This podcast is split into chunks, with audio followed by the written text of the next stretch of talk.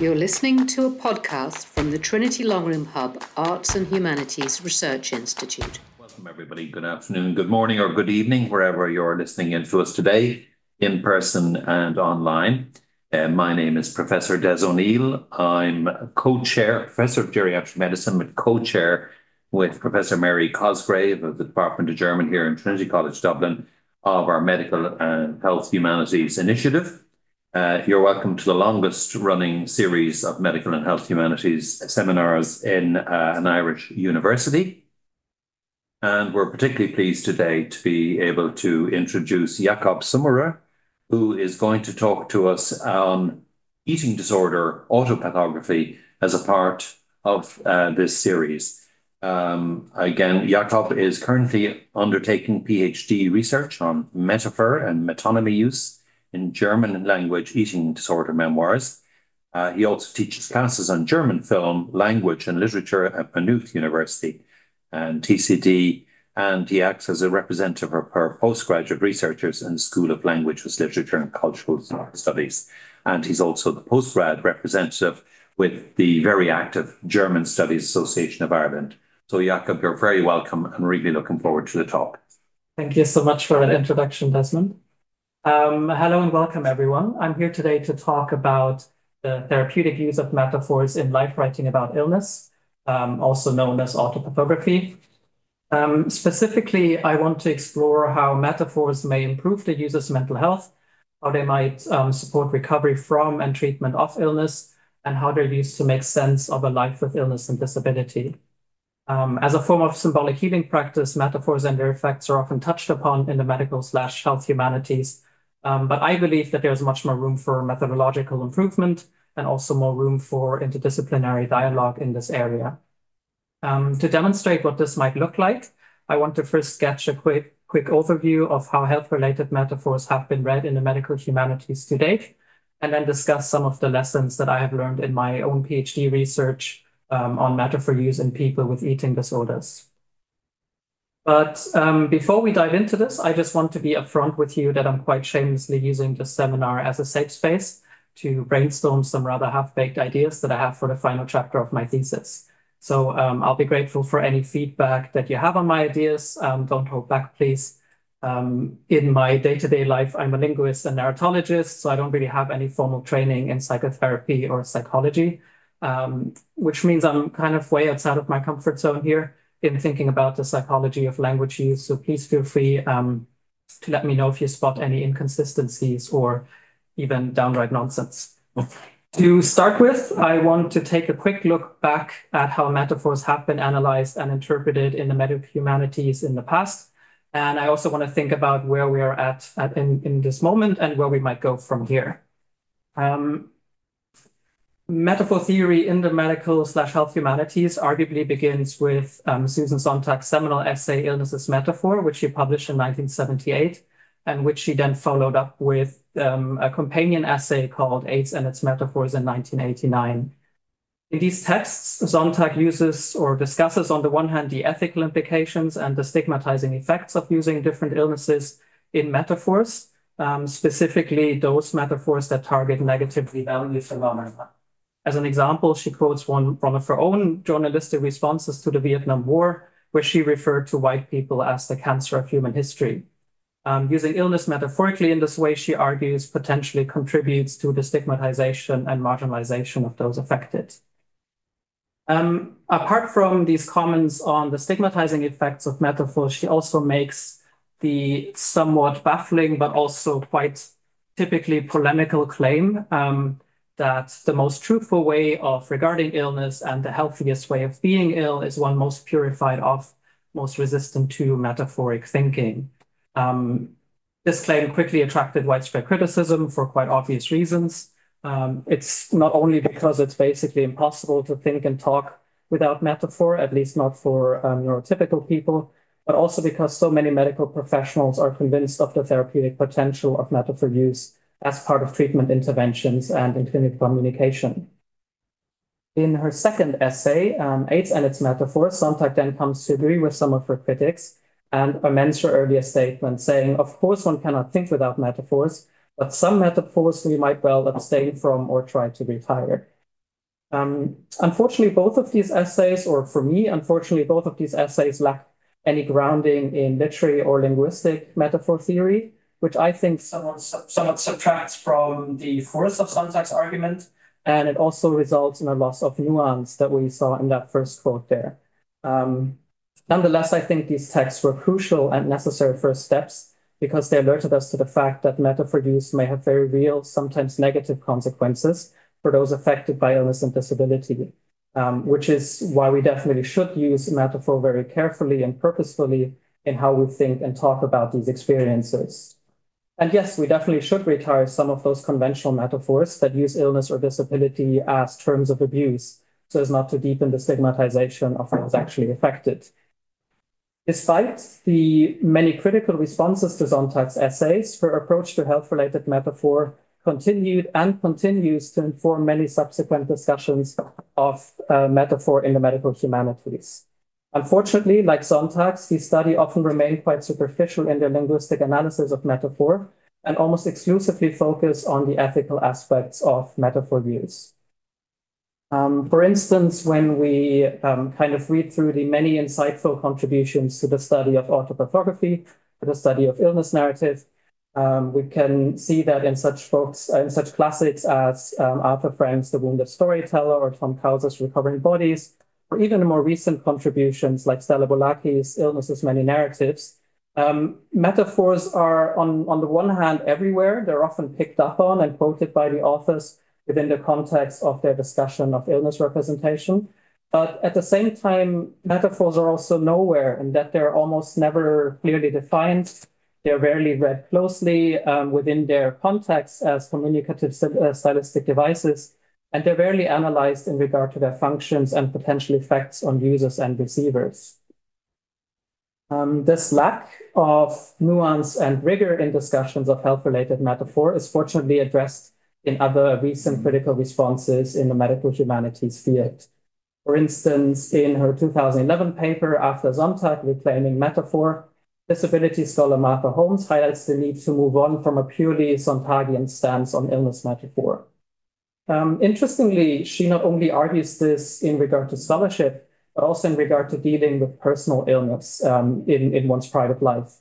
In fact, she's convinced that as a consequence of taking Sontag's polemical claim or polemical ban on metaphor use in illness experience and treatment too seriously, she herself forced to uh, or felt forced to refrain from metaphor use when she was describing the early symptoms of her ovarian cancer to her doctor.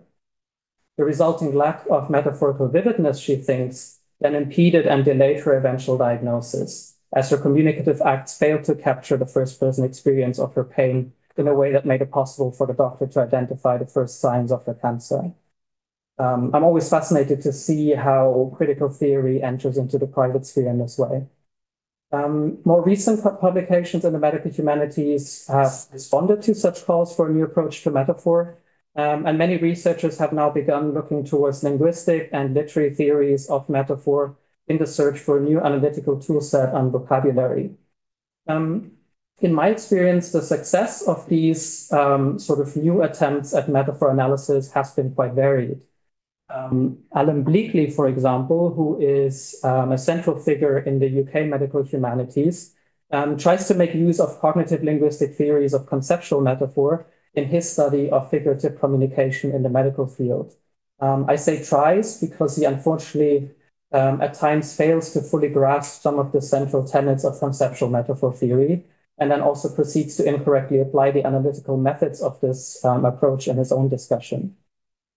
But to his credit, um, he does draw on linguistics with much more vigor than many other scholars in this field, and he's informed by, by several neurological and psycholinguistic studies on metaphoric cognition, which in my book is definitely a step in the right direction.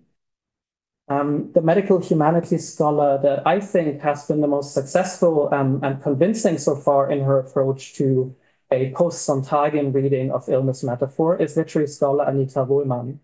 Um, in her 2022 book, Metaphor and Illness Writing, she focuses specifically on a group of metaphors that Sontag or Susan Sontag herself was also very interested in. Um, and those are metaphors that frame illness experience as a physical fight or battle. For her part, Sontag was mostly worried about the harmful effects that such militaristic metaphors might have on those that are directly affected, on those that are conscripted into metaphorical armies and all-out wars against their own sick bodies. Wohlmann, on the other hand, adds much more nuance to this discussion by pointing out the many positive and empowering effects that some writers of illness narratives have found in warfare metaphors. She explores, for instance, the extended Amazon warrior metaphor that breast cancer survivor and feminist intellectual Audre Lorde used so skillfully in her cancer journals. Um, and much more successfully, in my opinion, than her pre uh, predecessors, Wohlmann draws on linguistic and literary theories of metaphor to analyze the interplay of metaphor and narrative discourse. So she's much more focused on metaphor in its um, natural context. One important issue that Wohlmann points out in her book, and that also motivates me in my own research, is that academic thought about the effects of metaphor use in illness experience has been too black and white so far. Um, either scholars focus way too narrowly on the negative effects of metaphors, like Susan Sontag did, or they exclusively highlight the therapeutic potential um, and the empowering benefits of metaphor, which is what many contemporary researchers do. These beliefs, or these sort of black, black and white beliefs, are rarely empirically substantiated and far too generalizing and simplistic, Wohlmann argues, um, as metaphor is always context bound. A metaphor will never have the exact same meaning and effect across the various instances of use in a discourse community, and it will never have the same effect or meaning uh, even across the different instances of use over the course of a person's life. Whether a health-related metaphor is therapeutically helpful or harmful to the user must be decided on a case-by-case basis via close reading of a metaphor in its context. Um, and I fully agree with Wohlmann's point here um, for which we have a lot of evidence from psycholinguistic experiments. But I would also like to add that there are, in fact, some people out there that might have some pointers for anyone interested in what makes a health-related metaphor um, at least likely to be helpful, helpful or harmful. Um, and those are the people I think we should be learning from besides linguists as part of a post-Sontagian approach to illness metaphor. Um, because since the 80s and 90s, we have access to various publications by psychotherapists and psychologists and psychiatrists that focus specifically on metaphor use as an integral part of, the, of healing in the therapy space. Um, Richard Kopp here, uh, for instance, who I have on my slide here, um, explores how therapists may best respond to their clients' metaphors and use them as conceptual scaffolding for the therapeutic encounter. And in the 2010 Oxford Guide to Metaphors in Cognitive Behavioral Therapy, Richard Stott and his colleagues demonstrate the importance of using metaphors consciously and strategically, um, both in formulating the client's problem and in offering them new ways of looking at their problem, new ways of metaphoric thinking, feeling, and acting. Um, and most recently, Dennis Tay, in his book uh, Metaphor in Psychotherapy, reviews the insights and experiences of metaphor conscious psychotherapists and he reads those through the lens of cognitive and psycholinguistic theories of metaphors, which is very effective in my view. Um, I just gave two papers on why linguistic metaphor theory is a promising first port of call for anyone interested in researching and analyzing metaphor use. I'm not going to go into too much detail on that today. Um, for anyone interested, I can really recommend the introductions to linguistic metaphor studies that I have on the right-hand side of my slide here. Um, among many other useful tools, what we can find here are um, reliable procedures for identifying metaphors in natural discourse, or um, techniques for analysis and interpretation, and also methods for annotating and categorizing large amounts of metaphor data, which is really, really useful, um, as I know from my personal experience working with my corpus. Um, and this kind of sort of interdisciplinary cross-fertilization, I believe, is a promising way forward for metaphor research in the medical humanities after Sontag. Um, by combining the knowledge from these two disciplines, we'll be able to analyze health-related metaphors with much more precision and nuance, and we'll be able to make um, stronger inferences about the potential effects and functions of metaphor use in context. Um, inferences that are backed up by the experience and the empirical evidence of the psychotherapist, the psycholinguist, and the cognitive linguist. Um, so much for where we are at in terms of uh, metaphor studies in the medical humanities. My apologies for the somewhat lengthy review, but I thought it would be useful for us to have a rough idea of where we are at before we look at some examples. In my own PhD research, I focus on metaphor use in memoirs written by people with eating disorders, such as bulimia, anorexia, or binge eating disorder, for example.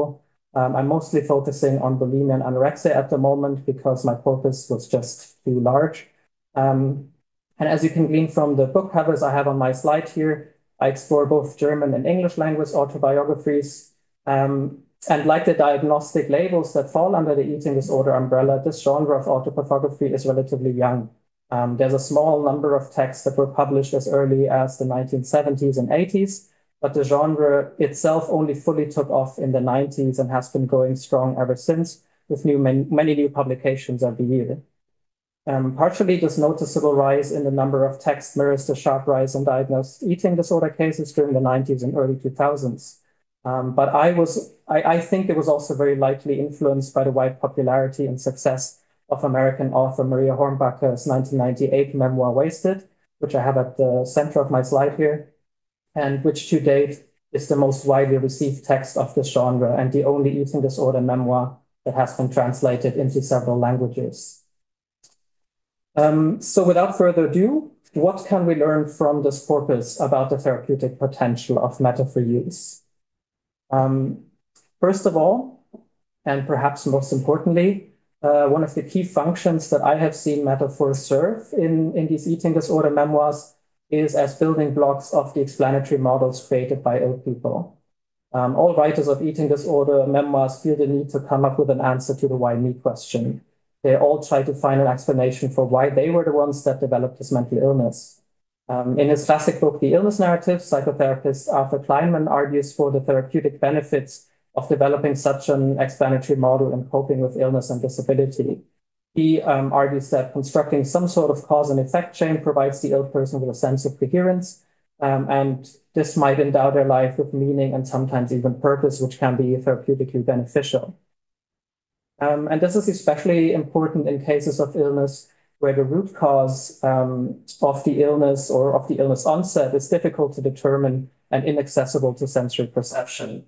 It makes sense then that the why me question has been proven to be especially crucial in mental health narratives, where exactly this onset of the illness is often hard to determine. Um, and since metaphors are particularly suited to conceptualizing the complex and the abstract in terms of the more delineated and the concrete, it also comes as no surprise that the explanatory models of ill people tend to be built on the foundation of metaphor. Um, from what I have seen so far in eating disorder memoirs, explanatory metaphors are often related to communication. Um, the author's eating disorder is conceptualized as a communicative act. For instance, some writers frame their eating disorder as a message, um, specifically a message sent by a metaphorical agent that is located somewhere deep inside their minds. The sender of this message is rarely specified, but whoever they are, their purpose is to notify the person affected by the eating disorder of some deeper underlying psychological problem, um, a trauma, or even some sort of personal weakness. Um, and then this warning takes the form of an eating disorder, um, metaphorically speaking. Framed in this way, the eating disorder then becomes an act of care by an anonymous benefactor. Um, it becomes an invitation to look inwards and heal the underlying issue. Ultimately, then, illness is pedagogical. The illness message has the purpose of teaching the affected person about themselves um, and of providing them with essential self knowledge and the opportunity of personal growth. Another metaphor theme um, of explanatory metaphors that I've seen very often now is related to plants. Um, here, eating disorders are frequently likely likened to deeply rooted and hardy weeds. Um, this whole plant metaphor for illness, or especially for um, mental illness, has quite a long tradition. Um, and I think the, the writers draw on this tradition here, but they kind of extend these metaphors um, and talk about um, you know their full-blown eating disorders coming from some kind of deeply rooted plant, from some kind of um, root that is deep, very deep within their psyche. and then when this plant starts to fully bloom and grow, they are offered with the opportunity to become a gardener or a biologist to kind of dig within their own psyche and look at the substrate and the fertilizers within there that the eating disorder plant was able to thrive in. Um, the successful recovery process is then framed as a thorough uprooting of the illness weed, while unsuccessful attempts at recovery and relapse are likened to someone merely cutting off the above ground part of the plant while leaving the roots intact and allowing the plant to regrow. In both of those explanatory metaphor themes, um, so in both the communication and the plant metaphors, eating disorders are framed as uncomfortable but ultimately positive learning experiences that help those affected explore their psyche and personality and that show the person what they have to work on in order to become more resilient and to realize their full potential. Um, thereby, their illness is endowed with meaning and even purpose. Um, another group that I have seen very often now, um, perhaps unsurprisingly so, um, is related to irregular forms of movement. Um, conventionally, in most languages, life is understood as self-propelled movement along some sort of path. So it makes sense that life-disrupting experiences such as eating disorders come to be framed as irregular movement, uh, movement that is not self-propelled, movement that is somehow inhibited or other directed even. For example, writers with eating disorders often understand themselves as having lost their way, having slipped and fallen, um, going in circles, being on trains or going in the wrong direction, or even having been led down the wrong path by some malevolent guide. Um, such metaphors are effective, I think, in that they make intuitive sense due to their rootedness in embodied simulations of everyday physical movement. Um, and they also allow users to integrate the assumed causes and the contributing factors of their illness into an irregular movement scenario, often in the forms of metaphorical roadblocks, diversions, potholes, slippery slopes, traps, um, and so on and so forth.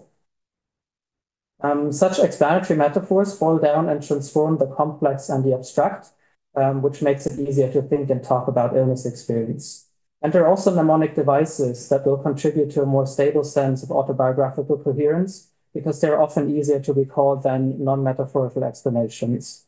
We can observe the mnemonic powers of metaphor in eating disorder memoirs where writers almost exclusively remember and report on the vivid metaphors used by the therapists when they're describing their treatment experience. Um, a second, um, quite closely related uh, therapeutic use of metaphors is uh, the framing and reframing of specific aspects of the illness experience um, reconceptualizing a problem, trying on a different alter, um, perspective, and finding new ways of thinking, feeling, and acting is often therapeutically helpful, as therapists like Richard Stott and his colleagues argue in their metaphors in cognitive behavioral therapy. Um, in their view, metaphors are crucial tools in counteracting dysfunctional ideas and values that are harmful to a person and that are themselves often metaphoric particularly in a mental illness like an eating disorder, where, which tends to be comorbid with mood disorders, we can see how harmful metaphor belief, uh, metaphor-based beliefs and the emotions that they generate may be to the human psyche. Um, and we can also see how helpful it can be to those affected to engage with those toxic metaphors and to find therapeutic alternatives and reframings. For instance, many writers with eating disorders report on the harmful ways in which their younger selves conceptualized food and eating. Most typically, negatively valued nutrients and energy units such as sugar, fat, or calories come to metonymically standing for food, so that a plate of food might turn into a plate of calories and fat to the eating disordered mind. Um, food is also frequently metaphorically likened to death, poison, contamination, or dirt, which means that the act of eating becomes an act of self pollution, um, of becoming unclean and perhaps even ill, while such harmful behaviors as self-starvation and purging are construed as positively connotated ways of self-cleaning, um, ways of reestablishing hygiene and order.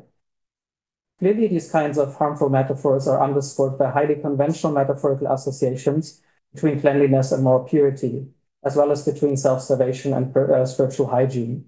Such connections are deeply rooted in Western religious discourse, and they have been shown to be key elements of pro-anorexia and pro-bulimia um, ideologies, which we can find in online communities. Um, and a lot of the writers in my corpus have at some point in their lives been part of these kinds of communities. Um, a person eating is also frequently conceptualized as an animal eating in anorexic or bulimic thought, with human food metaphorically being likened to animal feed, which then contributes to a general aversion to eating as a subhuman and undignified act. According to the logic of this metaphor theme, a person going through dietary therapy as part of their inpatient treatment then often comes to metaphorically see themselves as a caged animal, um, specifically a caged animal being force fed, which decreases treatment compliance and is likely to negatively affect treatment outcome. Um, strategically and consciously engaging with such harmful metaphors is key to eating disorder therapy. And we can see this reflected in the life writing as well. Often under the influence of their therapists, writers exert significant effort to come up with alternative metaphorical framings, which counteract the negative connotations of food, eating, and treatment. And this also enables writers to let go of and even inverse um, any positive connotations that self-starvation or purging behaviors might have carried before. Um, for example, um, some writers begin conceptualizing food as necessary fuel by reframing themselves as wood-burning stoves or um, cars, for example, that would simply burn out or shut down without fuel intake. Um, some writers also liken eating to breathing and food to air to highlight the existential necessity of eating. Such metaphorical reframings can also positively change a person's perception of their treatment. For instance, reconceptualizing dietary interventions in eating disorder treatment has the potential to boost a person's um, belief in the necessity of the treatment measure. And this may improve their treatment compliance and their chances of recovery. Um, there's lots and lots of other treatment-related metaphors that I've seen in my corpus, um, and they're often used to either positively reframe the patient-doctor relationship, the psychotherapeutic process, or even the pharmaceutical interventions for mood-related issues. The um, body also often becomes the target of metaphorical reframing in eating disorder memoirs. Um, again, that is probably unsurprising. Uh, most people with eating disorders metaphorically see their bodies as an entity that is separate to their self, um, an entity that is often personified, an antagonistic agent, some kind of vicious animal, um, or even a burdensome object that is um, positioned as an enemy or an obstacle to the person. In recovery, such harmful dualistic memoirs or of, uh, sorry, such harmful dualistic metaphors are often questioned and um, resisted by authors. We're trying to come to terms with being a body instead of merely having a body. Some writers do this simply by um, sort of questioning um, these dualistic mem- uh, metaphors and then refraining from using them. Um, but other writers also have their bodies metonymically stand in for the person as a whole. This kind of reframing might then support their efforts at re-embodiment in somatic therapy, um, and it might also help them in re-establishing a connection with their bodies and improving their body perception, which is often impaired in people with eating disorders. Um, Another key function of metaphor use in eating disorder memoirs um, and also in eating disorder therapy is the therapeutic externalization of illness. Um, alienating and distancing the person from their illness might be a therapeutic intervention that is quite particular to eating disorders. Um, people with eating disorders initially don't see their illness as a problem that needs to be solved typically, which is why they tend to lack the intrinsic motivation to recover and often feel ambivalent about seeking treatment and going through treatment. In fact, they tend to develop an ego syntonic understanding of their illness, which means that they come to see their disorder as integral to their selfhood, as a positively valued personal identity. So treatment aimed at getting rid of the eating disorder is then perceived as an attack on the self, on the innermost true self in many cases, um, which significantly lowers treatment compliance and chances of recovery. That is why most eating disorder therapists, like Richard Maisel and his colleagues, for example, who spoke on therapeutic externalization I have on my slide here, um, most of them encourage their clients to materialize and concretize their illness through the use of metaphor um, to help them or support them in developing an ego dystonic thinking about their disorder that frames it as something other and hostile to the self. To practice ego dystonic thinking, most authors in my corpus use personification metaphors, um, animal metaphors, or object metaphors for their disorder. These metaphors position the user at a distance from and often in opposition to their illness, which may be therapeutically beneficial in several ways. Um, first of all, it can counteract self-blame, shame, and guilt in the person with an eating disorder for engaging in certain socially unacceptable behaviors like lying to their family about their eating and purging behaviors, for example. It is then not the person that lied to their loved ones, but their disorder as a metaphorical agent that did so. And it also helps those friends and family members not to blame the person affected for their emotional states and behaviors. Instead, um, the family and the person affected by the eating disorder can team up against the eating disorder as a common enemy and direct their emotional response towards this metaphorical entity, which I've seen time and again in these eating disorder memoirs. Um, this sort of sharing of a private metaphoric language to talk about disorder um, is likely to create intimacy and can strengthen the bond between everyone involved in the person's recovery, which may positive, uh, positively affect this process of recovery. Um, and in externalizing metaphors, um, can also be usefully employed to frame eating disorders as something impermanent, um, as either a mortal organism or a movable object that the person can let go of. This also highlights the possibility, necessity, and purpose of recovery and treatment, which increases compliance, optimistic attitude, and intrinsic motivation in the person affected. For example, one of the authors in my corpus conceptualizes his anorexia as a parasitic organism and himself as the host organism. This not only enables him to make sense of this illness via an experiential model, it also highlights the innocence of the person as host. Um, it highlights the harmful influence of the illness as parasite, and it also stresses the need for recovery, for getting rid of that foreign organism. Um, other writers frame their eating disorder as an abusive relationship. Um, and I, this is actually the framing that I see most often, where the eating disorder is conceptualized as a violent, gaslighting, or manipulative partner. And then the recovery is conceptualized as a necessary and life saving um, breakup, which serves a similar purpose to the parasite metaphor. And perhaps unsurprisingly, many writers, especially men, um, find it empowering to conceptualize the recovery as an all out war or physical fight against their eating disorder, who is um, positioned and imagined as an infiltrating or invading enemy. Some writers actually um, abstain from any metaphor that might breathe life or personhood into their illness, um, and they um, focus on objectifying metaphors instead. Um, on several occasions, I've seen writers employ object metaphors that externalize their illness as some form of rescuing flotation device, um, such as a life vest, a life ring, or a life boat. Illness is thus explained as an object that helped the person in a time of need but that can and should be let go of as part of the recovery process when the person learns to swim for themselves or returns to land.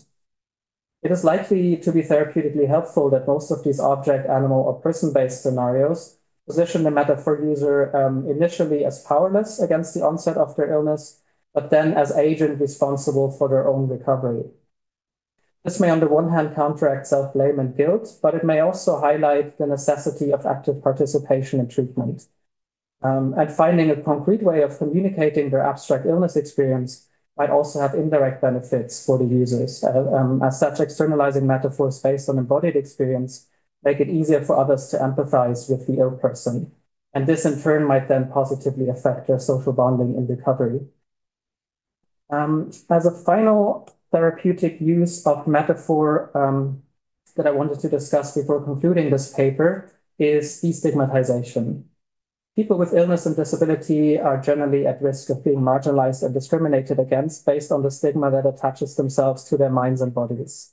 Um, and this can be seen very clearly in eating disorder memoirs, where authors exert considerable effort to counteract misconceptions and prejudice, uh, prejudice they have encountered or internalized following their diagnosis.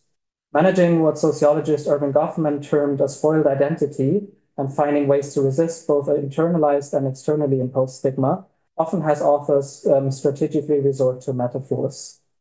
There are two main uh, metaphorical stigma busters um, that I have seen used so far. First one is quite a common one. We also see this in mental health awareness campaigns a lot, um, where eating disorders or mental illness more generally is likened to physical illness and injuries, such as a broken bone, for instance. Um, as a destigmatizing move, this metaphor group is meant to counteract any personal blame directed at the person affected by mental illness, and also to counteract any suspicions of a moral failing on their part. As Michel Foucault demonstrated in his History of Madness, the enduring folk belief that mental illness is the result of some sort of character flaw, uh, the result of an ethical mistake or vice, has haunted those diagnosed with mental disorder for centuries. And time and time again, I'm baffled to find out that um, when I'm talking to friends and family, for example, even today, this belief is alive and kicking. While the metaphorical comparison with quote unquote real illness or injury might help in warding off some of the stigma, This move is also somewhat risky, as some disability theorists have pointed out. To be sure, it may be therapeutically beneficial to the individual using such metaphors, but on a wider societal level, this comparison between mental health and physical health may also indirectly strengthen biologically essentialist beliefs about mental illness being a purely bi biological phenomenon. This in turn could then divert attention from mental illness as a multidimensional issue with cultural, social, and economic factors whose treatment and prevention um, is a lot more complex than that of a broken bone. Another somewhat surprising uh, stigma busting met metaphor in my corpus um, is aimed at eating disorder specific stigmas, such as the enduring folk belief that eating disorders are mere youth or fashion trends, um, that they're harmless outgrowths of vanity and attention seeking. To resist such beliefs, authors surprisingly often turn towards substance addiction in their metaphorical analogies. Um, comparing their illness to this also stigmatized yet, yet much more widely known and accepted group of mental disorders is often aimed at highlighting the seriousness of their disorder and normalizing it. And it is also used to emphasize how, how problematic recovery from it is. To this, uh, to this end, some authors metaphorically recruit a once an alcoholic, always an alcoholic identity to conceptualize their own recovery, which could be both beneficial and harmful. On the one hand, um, these addiction-based metaphors highlight the need to stay vigilant, um, which I think might support people in continuously seeking treatment and avoiding relapse. But on the other hand, it could also strengthen their belief in the impossibility of recovery, which might negatively affect treatment compliance and outcome. Used as stigma-reducing devices, however, these metaphors are deemed helpful by many writers, who report positive effects on how they view themselves and also on how they are viewed by others, which ultimately benefited their recovery. And that brings me to my conclusion. Um, I certainly couldn't really go into all the therapeutic functions that I have seen metaphors served in eating disorder memoirs today. But I hope I was able to give some idea of the nuance and clarity we stand to gain when we combine linguistic methodologies and psychotherapeutic insights in thinking about the potential effects of metaphor use. As we have seen today, health-related metaphors are neither universally helpful or harmful.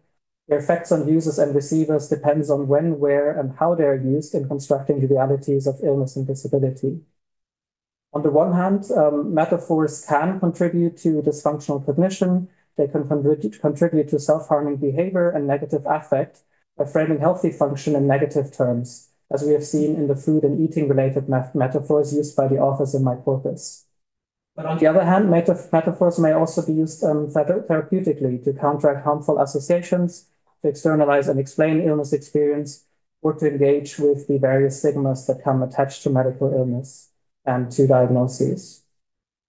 Going forward, I would be, I would personally be very interested to see how metaphors are used um, across different genres and types of health-related discourse, which I think will significantly deepen our understanding of the multifunctionality of metaphor as a cognitive and communicative tool. Um, but that is music of the future, as we say in Germany.